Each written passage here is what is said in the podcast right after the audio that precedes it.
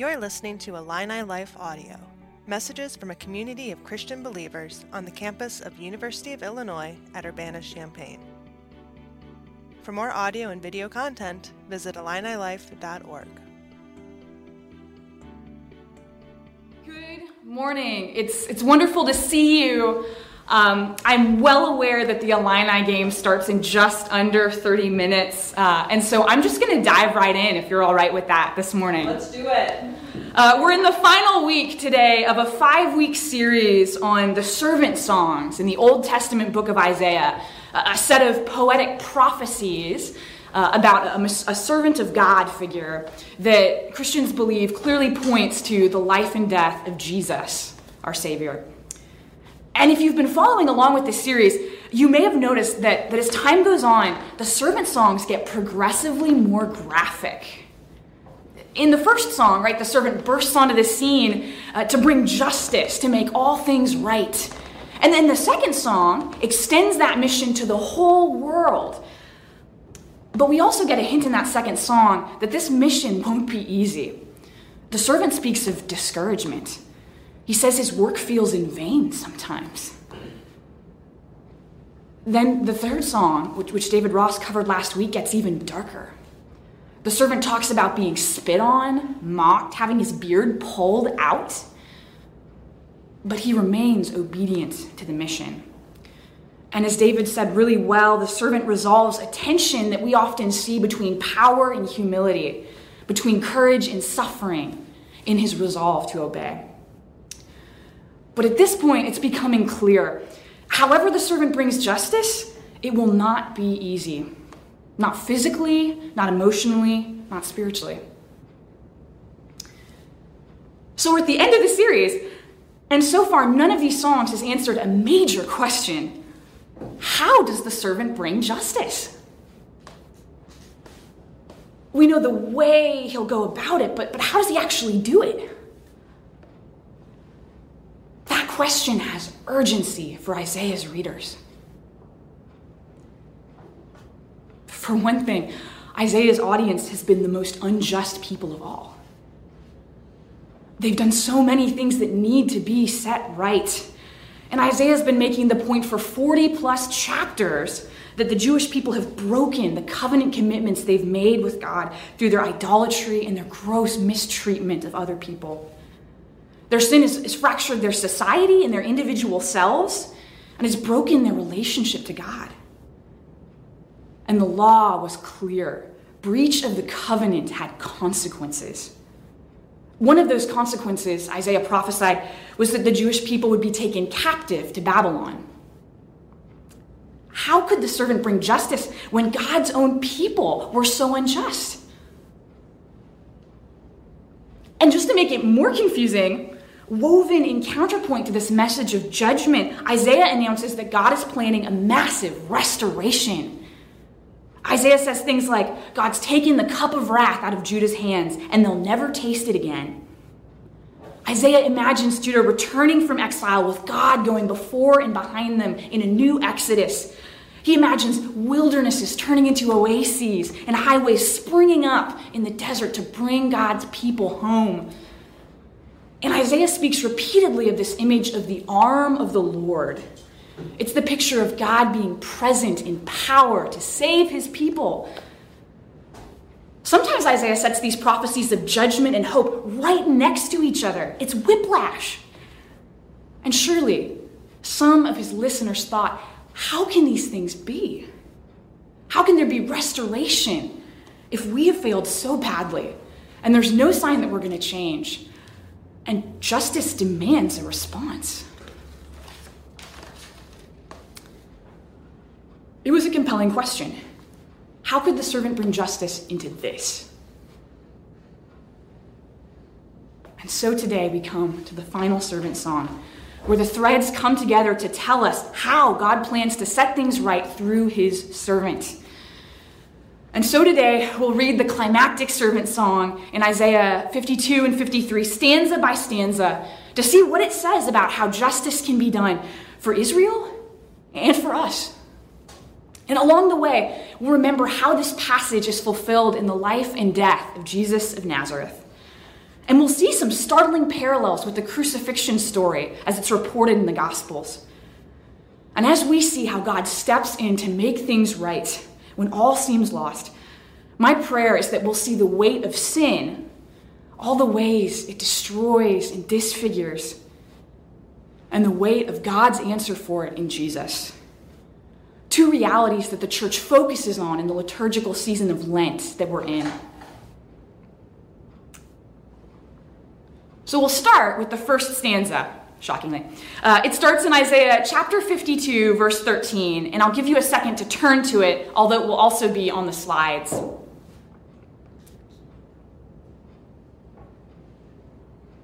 Isaiah 52, 13. Behold, my servant will prosper. He will be high and lifted up and greatly exalted. Just as many were appalled at you, my people, so his appearance was marred beyond that of a man, and his form beyond the sons of mankind. So he will sprinkle, or that word might also mean startle, many nations. Kings will shut their mouths on account of him, for what they had not been told, they will see, and what they had not heard, they will understand. We start right away with a paradox. Isaiah goes hard. The servant is successful with this triple description of how esteemed he is. But in almost the same breath, Isaiah tells us that he's so appalling that he barely looks like a human. Previous servant songs alluded to suffering, but apparently that suffering has been so graphic that the servant is battered beyond recognition. And that suffering will capture the attention of the world and render the powerful speechless. How is this success? It's a paradox that the rest of the song will work to resolve for us. So let's keep going and read the next stanza. Isaiah 53, verse 1 Who has believed our report? And to whom has the arm of the Lord been revealed? For he grew up before him like a tender shoot, and like a root out of dry ground. He has no stately form or majesty that we would look at him, nor an appearance that we would take pleasure in him. He was despised and abandoned by men, a man of great pain and familiar with sickness. And like one from whom people hide their faces, he was despised, and we had no regard for him. So, the first thing I want to point out is that, that we have a we speaking here. Isaiah says, Who has believed our report? Isaiah is clearly one of those voices, but it's not quite clear yet who the other people are. And that's something that we'll table and come back to later. Just for now, remember this is a we speaking. And this group is talking about the arm of the Lord. I mentioned this a couple of minutes ago, but throughout this section of Isaiah, the arm of the Lord refers to God being personally present in power on behalf of his people. It's a promising start, but the way that the arm is revealed is, is startling. Verse 2 says that, that the arm, that's the servant, he's a tender plant. He's, he's fragile. He comes from unpromising origins. That's what the dry ground means. Not only that, but he's not much to look at. If he's going to startle kings, it's not because he looks like one. All the things that we expect in our leaders pleasing appearance, majestic form, charisma not here. In fact, this tender plant sounds more like the bent reed in the first servant song, if you remember that. Isaiah said in chapter 42 that the servant would be so gentle in his mission to bring justice that he wouldn't even snap the most fragile twig. Now, Isaiah tells us that the arm of the Lord appears like that fragile twig. He identifies with the lowest of the low. And that's good news for us today. He doesn't just help bent reeds, he knows what it's like to be one. And that's still a comfort today. So Isaiah says the servant is fragile. But verse 3 develops this image further. He's, he's not just unimpressive, the servant is actively rejected by people. Isaiah tells us he's despised. And we might think that's a big deal, but I don't know if we realize just how much ancient Near Eastern culture was built on the concept of honor and how other people thought of you. Being despised was one of the worst fates when everything depended on public opinion. So the servant deeply knows that kind of shame, but he also knows the pains of our life. It says our sorrows and our sicknesses are wrecked our world and our lives. And this is the servant who's going to prosper. And this, we know, is Jesus, right? Marked by social shame and sorrow in his death, abandoned by his closest followers, unimpressive, fragile, and well acquainted with our pain. What a litany. The next stanza will give us more information about why the servant is so familiar with our pain. And it begins to unravel for us the mystery of how justice could come through something like this. So, so we'll pick up again in, in verse 4. However, it was our sicknesses that he himself bore, and our pains that he carried. Yet we ourselves assumed that he had been afflicted, struck down by God, and humiliated. But he was pierced for our offenses, he was crushed for our wrongdoings. The punishment for our well being was laid upon him, and by his wounds we are healed. All of us, like sheep, have gone astray. Each of us has turned to his own way, but the Lord has caused the wrongdoing of us all to fall on him. The last stanza told us that he knew sickness and pain, but, but verse 4 now tells us something more. Those pains were the pains of Isaiah's listeners. And, and the servant takes them willingly. Th- those verbs bore and carried in verse 4 have the idea of lifting a burden off someone else and taking it on one's own shoulders. A servant is choosing to experience the pains of the people. One commentator says that sickness and pain covers all of the ways that, that our lives are marred by sin, right? Emotionally, physically, spiritually. He feels it all. And Isaiah says that onlookers think that suffering is the servant's fault, that it's God's retribution. But Isaiah doubles down on a truth even more shocking. The servant is suffering for the covenant offenses of the people that Isaiah has already detailed in chapter after chapter. And verse 5 tells us this in graphic terms, right? In the phrase pierced for our offenses, maybe you hear the echo of the crucifixion where Jesus is nailed to a cross. But that word crushed in the next line, that's the image of being trampled to death. It's agonizing, it's personal. And Isaiah states over and over that it's, it's for their sins. But Isaiah also says that this suffering will somehow bring about their well being. Something about it is enough to bridge the gap from those prophecies of judgment to the prophecies of restoration and flourishing. And that restoration will be total.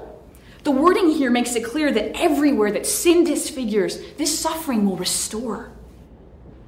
The word well being in verse 5 is a form of the Hebrew word shalom, which refers to wholeness on a total level individual, communal, between people and God. And the word for healed here, again, it's healing in a total sense not just forgiveness, but rebuilding fractured people. The servant suffering won't just sweep away their covenant breaking and pretend it didn't exist. It will really make all things right. Because that's what it means to bring justice. It doesn't just forgive, it restores. I think we know in this moment that justice demands more than a kind of cheap forgiveness that sweeps something under the rug. To truly set things right, something has to be done. Sometimes people ask why Jesus had to suffer to put things right. Like, why couldn't God do something a little less painful? And I'll admit that, that it's a mystery. And the more you try to read and study it, the more mysterious and deep it can feel. But I think one, one reason that we can understand in this moment is that sin exacts a cost, and putting things right will always require payment. And this is especially apparent to us when we see all the ways that sin rips apart not just the fabric of ourselves, but the relationships and systems we live in. Let me give a kind of lighthearted example of what I mean. On my third date with my now fiance, um, I rear ended his car. We, we don't have to go into the details, but it was totally my fault. You're welcome, Andy. Uh, and, and after it happened, we stood by the side of the road next to our broken cars in the middle of the pouring rain, and he held an umbrella over my head while I called insurance, and, and he forgave me. Whew. And shockingly, he still wanted a relationship with me. Uh, but both our cars were still broken. And, and I drove my busted car for maybe a month after that before I finally took it into a mechanic. Hopefully, you can see an image of it. Uh, it, it just didn't quite work right. It was a little scary every time I took it on the road. I actually covered the front with duct tape to keep things from flying in on the highway. I'm not sure it worked. I was forgiven but I still needed a mechanic to do something to my car for things to be restored, to be made right. My accident still had a cost, and somebody had to pay for those repairs. It's me right now in my insurance premiums. Forgiveness is good, but the brokenness our sin causes remains. And we can ask why Jesus had to die if we try to cherry pick the sins that feel convenient or small to us. But if we're honest, our sin, our self reliance, like, like sheep wandering away, our disregard of God's good ways, it, it always destroys. It breaks us, it breaks our relationship to everything around us. It entwines its way into entire systems built on selfish actions that can bear poisonous for generations later. And it takes action to set those things right. Forgiveness without justice is incomplete. You know where I think we really see this today? I think we see it in the protests that have convulsed this country because of incidents of racial injustice, like the death of George Floyd. Almost a year ago, George Floyd died at the hands of a police officer during an arrest for, for buying cigarettes with a counterfeit $20 bill. Camera footage showed the officer putting his knee on Floyd's neck for almost nine minutes. And since that footage was released, right, people have acted. They have marched, they have demonstrated, they have started grassroots movements, they have advocated for policies that protect and honor black lives. Why are people doing all these things? Because what happened to Floyd and to so many others is wrong and it has exposed to many of us the ways that, that sin leads to a world of hurt. And justice requires action. Even if we disagree on how, we know that something has to be done to set things right. And right now, the officer who, who carries primary responsibility for Floyd's death is on trial for murder. Because sin exacts a cost, and the consequences must acknowledge that cost. And this is one reason why Jesus had to take our infirmities and pain in these verses. Because setting things right requires action that acknowledges that cost of sin. And so Isaiah says God lays on the servant the wrongdoing of us all in an act that declares just how devastating it is, but somehow enables us to be healed, made whole in every way that sin has touched us. I know I've gone off a bit on a tangent here, but but let's come back to look at the next stanza of this song in verses 7 through 9. This stanza returns to describing how the servant brings justice, but extends that suffering to its ultimate point in death. Verse 7 He was oppressed and afflicted, yet he did not open his mouth. Like a lamb that is led to slaughter, and like a sheep that is silent before its shears so he did not open his mouth. by oppression and judgment. He was taken away. And as for his generation, who considered that he was cut off from the land of the living for the wrongdoing of my people, to whom the blow was due? And his grave was assigned with wicked men, yet he was with a rich man in his death, because he had done no violence, nor was there any deceit in his mouth.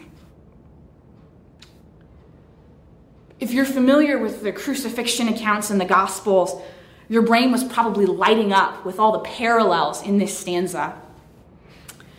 Uh, verse 7 says that the servant is silent while suffering, despite the gross injustice he experiences.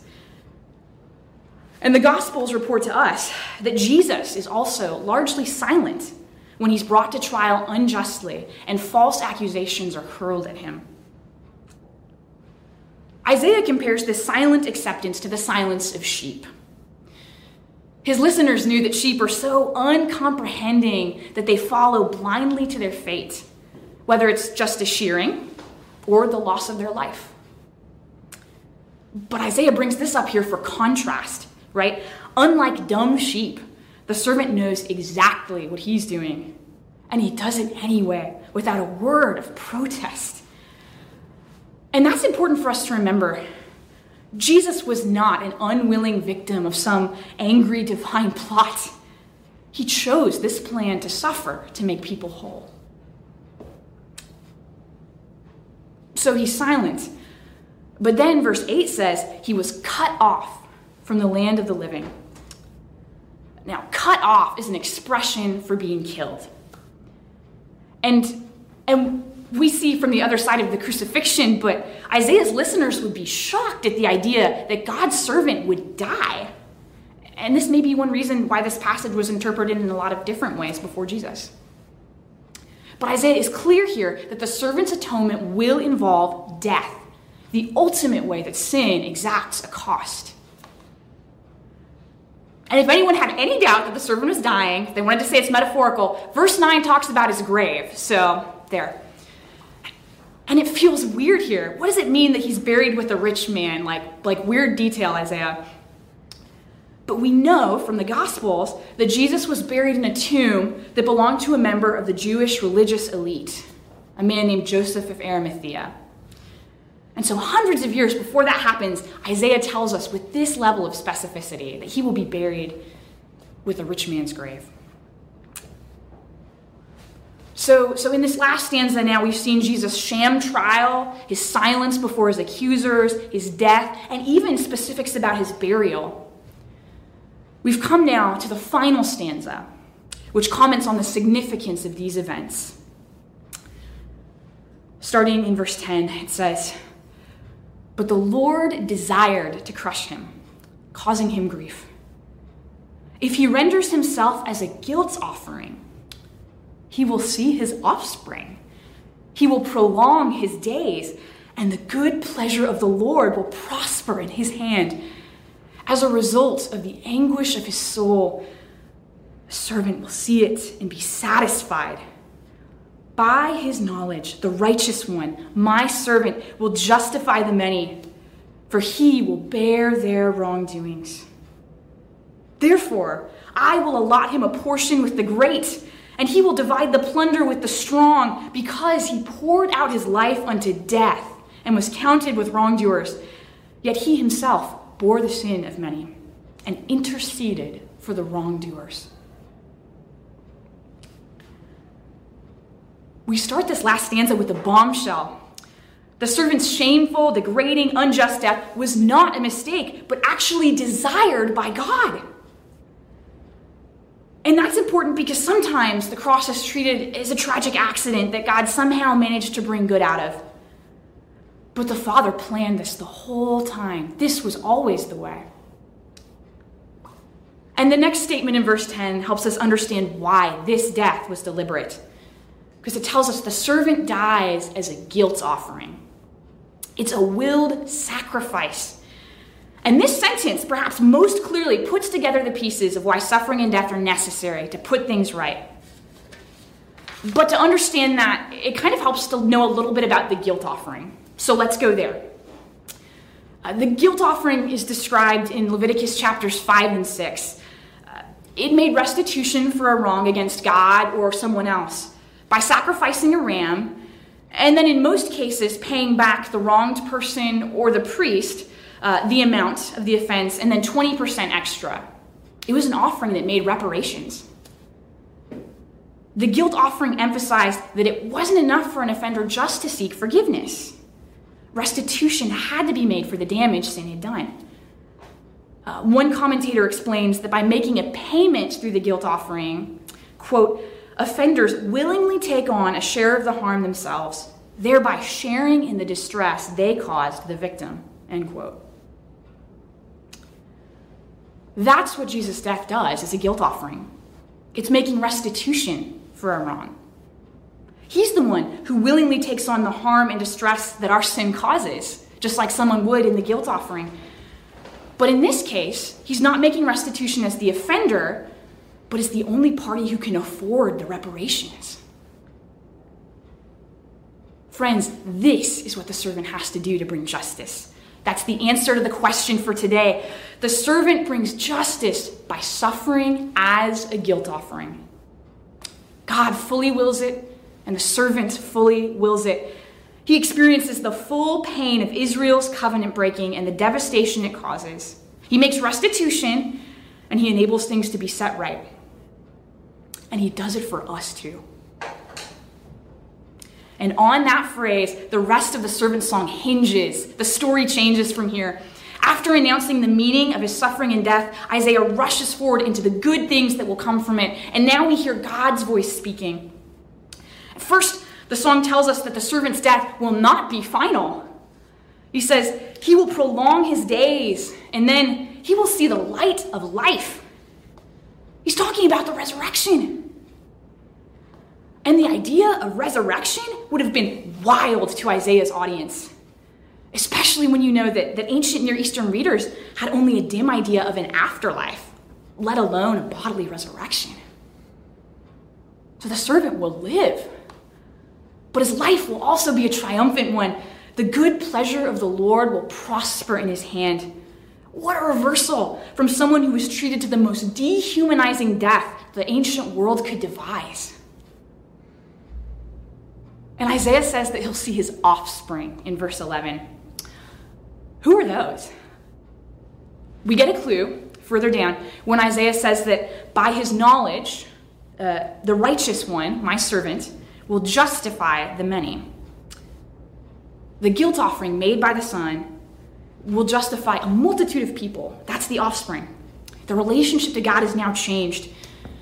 And that word justify can sound kind of stuffy and legal, but another way to say it is, is rectify, or really, make right.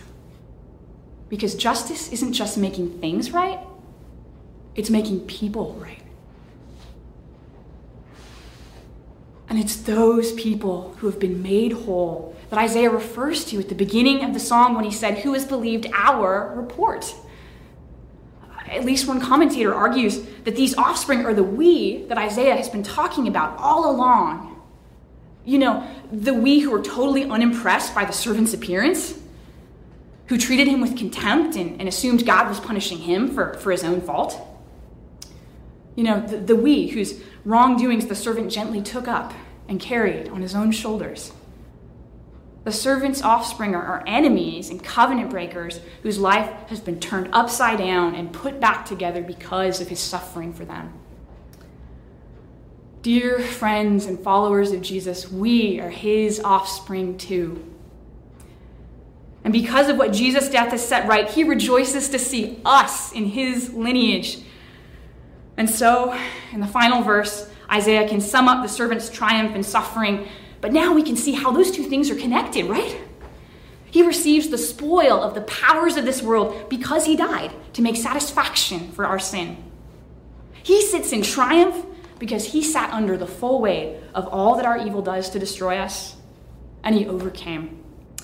And that's where I want to focus as we end. The servant overcame, Jesus overcame. The last thing I want to do today is give you commands to follow. Although there are New Testament writers who tease out implications of how we can imitate Jesus' suffering. No, no, the point today is to receive in full force what the servant does for Israel and for us. And as I've been meditating on these verses and the suffering servant this week, two things have really hit home for me. First, this song so clearly shows the weight of sin. The reason Jesus dies in such a graphic way is because our sin, even the little acts of self will that we justify, like wandering sheep, produces a rift that is both cosmic and personal. And my goal in saying that isn't to induce self pity or self flagellating guilt over what Jesus has forgiven, but I hope it's sobering. Sin kills. Sin exacts a cost. But if the song tells us that sin destroys, it tells us even more clearly that the servant is more than a match for it.